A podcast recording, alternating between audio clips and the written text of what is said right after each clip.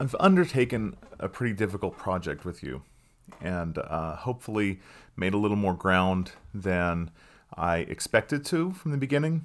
I've been trying to talk to you about thinking, about how we can control and direct and modify our thinking and choose between thinking methods. Uh, it can feel a little esoteric as a discussion topic, and it can feel um, a little pretentious as well, but it's something that's so necessary, and it's the sort of direct teaching that rarely happens in school. Instead, uh, we we apply things so much. We want to teach you how to do something, and and we expect you to somehow, um, from that process of doing something, um, to be able to strip it down to its thought processes and better understand your thinking that way. And it just it, it rarely comes across. Uh, it rarely comes across because within this whole um, internal uh, system of rationale that schooling has built. It has created a type of um, knowledge that is more concerned with the doing than it is with uh, the lessons from what's done. Um, see what I mean? It's let's get concrete here. If I have a bunch of students working on the exact identical worksheet together uh, they're not producing anything new. They're demonstrating to me that they can follow the steps to solve or address whatever it is that this worksheet is trying to complete. And that's a lot of cognitive energy that goes in all the same direction without without helping each other out, without producing something new. It, it goes towards a sort of dead end. And that's fine. There are skills that you need to learn that way. There's, you know, math skills you need to learn that way, properties of physics that you need to learn that way. But when it comes to the the, the lessons that we should be able to distill from math and physics and whatever other subjects that you're dealing with, uh, we we rarely delve into the why. And, and the why is what I was trying to get at. So so, what we've been doing, we've talked about critical thinking, and uh, critical thinking is extremely important. That it teaches us to examine ideas and to examine research and to better understand uh, the mechanisms behind um, why something is so. And critical thinking can also teach us why something is not so, how to eliminate um, different ideas that are fallacious, different ideas that are intentionally misleading or propagandized or anything else. And that's extremely important, especially in this day and age. And it's something that too few of us put into practice on a daily basis. It really teaches us how to slow our thinking down and abandon knee jerk decisions and abandon um, the ways that people have their minds hijacked by seemingly logical ideas and notions and theories that don't actually make any sort of valid uh, sense. Critical thinking has its limitations, of course the intelligence trap that the smarter somebody is, the better they are at critical thinking and rhetoric, the more powerful the rhetorician, uh, the easier it is for them to never adopt new ideas or new ways of doing things because they become so good at defending what is known and defending the way something is done. And they can uh, take a position and never let it go in their certainty that the method of logic that they've used to approach a problem is true. A good example of that is, let's say, trickle down economics. That trickle uh, down economics makes a, a perfectly sort of logical sense in a vacuum um, of a universe that would work the way trickle down economics proposes to work. And you could get a highly intelligent person who understands this logic really, really well and wants to adhere to that, thinking that eventually it will work, that the conditions just haven't been met yet. And of course, uh, we know from our discussions that economics is not a logic game, economics is a power game and a psychology game, and so much else. So critical thinking may not take us in that direction. Scientifically, thought is preposterously important. Scientific thought is a uh, system of thinking that is collective and that is repeatable, and it is a way to advance an entire culture in what they are capable of doing by working together. Uh, the problem with scientific thought, of course, is that it moves very slowly that the literature of science moves more slowly than the science does, that the methods that we use to verify and adopt new ideas and methods can take decades to get something new done. Uh, in the long run, of course, that is not a shortcoming, but uh, it can be frustrating at times. And um, uh, it, it's amazing how much people can doubt um, the uh, scientific thought process uh, when there are so many minds involved pushing in the same direction. It's like taking that worksheet idea and instead um, having an army of cognitive energy that is pushing um, towards a new goal or a new sort of reality together rather than all just doing the same one thing one time. Lateral thinking and other methods of separating out your thinking and adopting a method of thinking is uh, these other thinking strategies. They, they offer um, insight, they offer um, the groundwork for creativity. Lateral thinking is uh, especially powerful um, alone, unlike scientific thought, which really does take a collective to make it work. Uh, lateral thinking is um, it's also powerful in groups. Don't get me wrong, but the whole system of fragmenting your thinking into different neighborhoods and avenues and methods of thinking is extremely powerful, especially for an individual, especially for somebody who's having to make decisions based on limited amounts of information. The issue with lateral thinking, of course, is that it's it's high risk that you have to be willing to fail. You have to be willing to experiment with ideas that are just not going to stick. You have to be eliminating possible solutions rather than just finding the right solution and going with it. You have to look for many, many solutions, and hopefully one of them will open the door to something brand new, and that's creativity. And uh, it's something that's uh, very much ignored by our formal institutions uh, in so many ways. Um, I've never really been in a class that has stressed lateral thinking and creativity as a teaching because uh, it is not something that's necessarily um, taught even in the arts. It uh, usually skills and tools mastery is something that's taught in the arts, and that's great.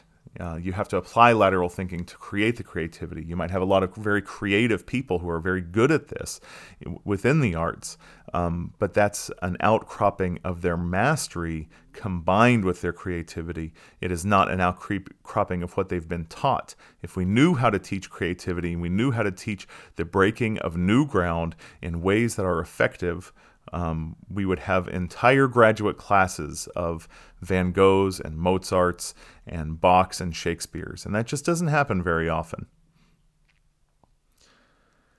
Being educated, acting with wisdom, means switching between these different methods of thinking responsibly and effectively. It means knowing that you don't have all the answers because certainty is the thing that is really going to bite you in the foot being certain is going to close you off to growth and learning. And the more confident that you become in your certainty, the less likely you are to grow. However, confidence is so important when engaging in different thinking methods, and confidence is so important in experimentation.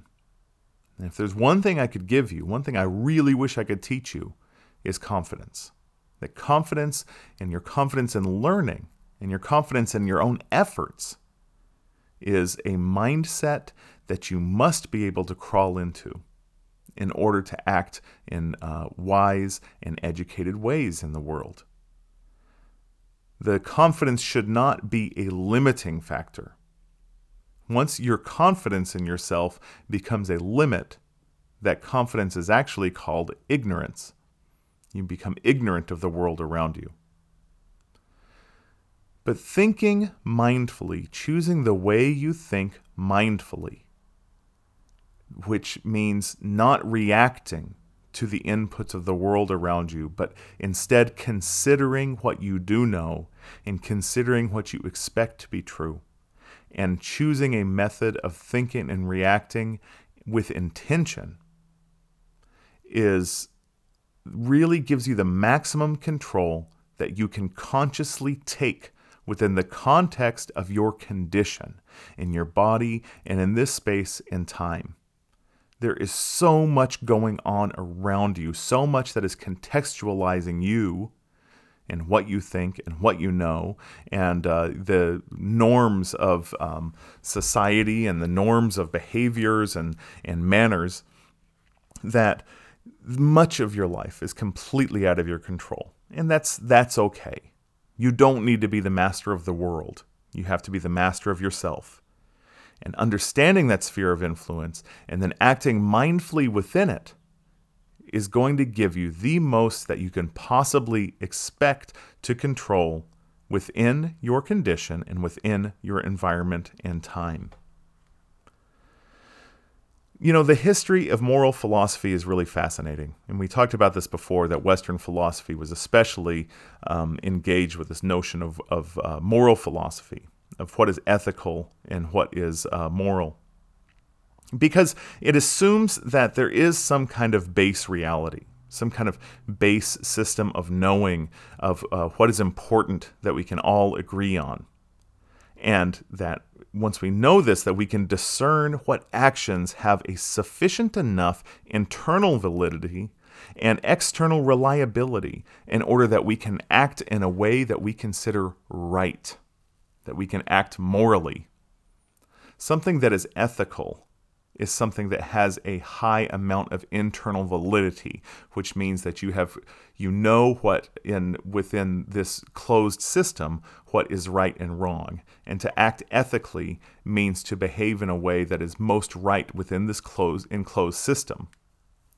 Morality is an application of this to a wider sense of uh, being morality is something that's tacked on as um, something that's valuable within this uh, idea of what is internally um, good or right.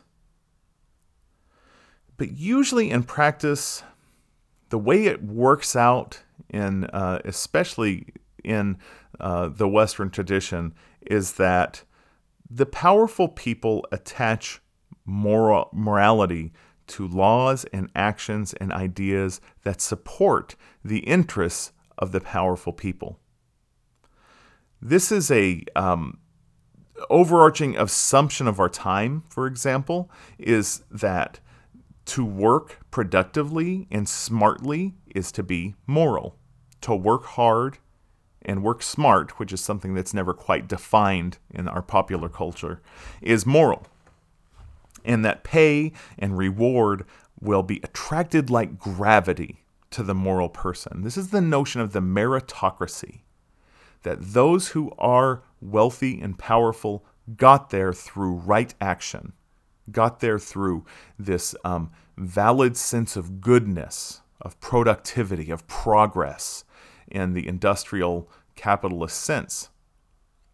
But this is an ex post facto type of moral gaslighting, where the morality has been attached after the fact, and in order to sort of gaslight the populace into seeing that the conditions of this are right, and that um, your challenges and your shortcomings, that when you are faced with, with a job loss or with not enough money, that this is somehow a indication of a personal failure or short, shortcoming. That this is something that you have done wrong, that this is something that um, you even deserve by some level. And we can feel bad for you and we can bail you out, and yet there's something morally wrong about bailing out someone in need um, within this uh, sort of ex post facto moral gaslighting. Because this is an artificial compass the artificial compass that the suggested agreed upon notions of success and goodness are um, exactly in line with the ways that wealth and power have been parceled out. And that attempting to rearrange this is uh, somehow a collective failure.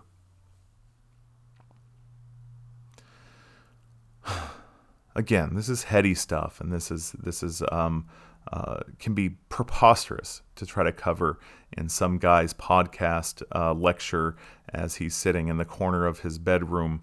Um, and uh, yet, this is what we're trying to do here. So let me give you, um, let me try to attach here something of a lesson keeping in mind a promise that I've made very early on in these lectures that I will never get moral with you. I will never tell you what is right and wrong because I do not have the type of training or uh, knowledge that I would assume uh, would give me a sense of what is universally right or wrong. I think there are certain things that we can agree upon that are just messed up and that we should avoid really messed up things um, I guess you could call them wrong or evil or something, uh, behaving in sociopathic ways, exploiting people, um, uh, trampling on the humanity of others. Um, this this type of thing is uh, to me um, definitely wrong, but I cannot say uh, what is of universal value to everyone. But speaking to the individual I want to pull out the example of an Animal Crossing character of mine.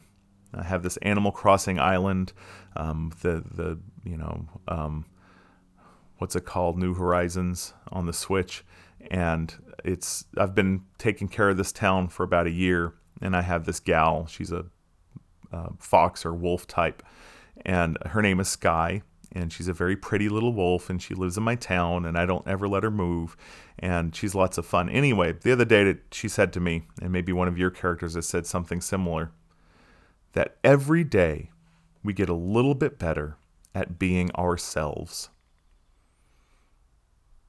I don't know what genius wrote that for this character. Every day we get a little bit better at being ourselves. Um, I find this an endlessly positive notion, and it's exactly the kind of wisdom and comfort that I want from my favorite little villager. Because there are seven whatever billion people on Earth, and there are numer- numerous methods of thinking and being. And I don't have moral answers. I don't think you should hurt people, of course. But I can tell you that however you are, that most likely given the, the history of the world and the averages that go on, that most likely you are totally fine. There's a Buddhist saying that says that you are perfect and you could use some improvement. That your failures in your personal life, the times that things don't work out, are not shortcomings of your character they are not justice being doled out by the universe, that they are not um, decisions that have been made by someone with some sort of lesson learning at its heart. That your failures as you have encountered them, that they've just happened that it's part of the condition of the world. It's part of being a person. It's part of being in this environment. That uh, times that you've run out of money, times that you've lost a job, times that you, your dreams didn't come true, that this is not some sort of judgment on you. That there's no such thing as being lazy. That being restful and relaxing is something that our bodies want us to do and that there has to be something okay about that. And that the notion of being lazy is usually a collection of a whole lot of other things going on in your life, and that there is nothing morally imperfect about not doing work today or now or whatever it was that you decided to not do some sort of work and that you felt bad or unproductive or uh, unuseful that most of what you do is absolutely morally neutral. That not being able to concentrate, not doing well on a test, not getting a raise is absolutely morally neutral. There was no fairness of judgment that universally smacked you down at that moment, that there was nothing that you deserved to have go wrong. That you're good enough, that there are so many different ways of being a person and you can be a person your own way. And you don't have to marry the notions of, of success and of uh, morality that the rest of the world um, holds up as being universal. That, that you can create, if you're mindful, that you can create a sense of purpose. And that striving to meet that purpose that you can create your own moral universe within that. And you can start to ignore all of these other sort of conditions and setbacks that are part of the universally held spine of right and wrong and of success and of this journey of a life towards some sort of like a goal. And you can ignore that, even if other people are seeing you through that lens. Because if you feel like you are fulfilling your sense of purpose, whether it be something like curing cancer, or it be something like taking really good care of your Animal Crossing town, or if it be something like uh, being in a Big Brothers and Big Sisters agency, or making people's days better, whatever it is that you come up with that is your sense of purpose, and you are striving towards it, and you are making progress and you are doing all of this mindfully and not at the whim of the pressures of the world around you and at the reaction to the stimuli that you're getting. And instead, you are examining things thoughtfully and mindfully in choosing your own path that this is close as you can get to being something perfect in this world, and that you will be driven by the same sense of like wonderment and beauty and power as every single person throughout history that you have ever looked up to and wished you could be like and wished you could have a life like. All of this is within your grasp right now. Even those of us talking into a microphone in the corner of their bedroom have it all here that enlightenment is really just being where you are with your consent. That you can select this. You can select your sense of what you're doing and who you are and you don't have to worry about the ways that it might embarrass your mom. And you don't have to worry about the ways other people are going to see you because all of that in the end is just this sort of environment and condition that you're in that you can't control. And listen, we've all been there. We've all had the boss that if you do A, they're going to yell at you. And if you do B, they're going to yell at you for doing B and say you should have done A. There are people in our lives who are bound and determined to be disappointed because that's how they're wired. That's who they are. You can surprise them for a minute, but they will just stay firm on their anchor that they are disappointed in you. You don't have to measure yourself by them anymore. I'm giving you permission if you need someone's permission. That you're good enough. That you're fine. That you can get better, but the only sort of better that matters, the only sort of more perfect that matters, is the way in which you are more yourself, the way in which you more perfectly live the life you have chosen. Mr. Rogers likes you just the way you are. If you come into contact and relationships with people for whom that's not enough, you don't have to bother with them. There's so many other people they can pick. They can be with those other people. Fine. You're fine. Relax. You're fine.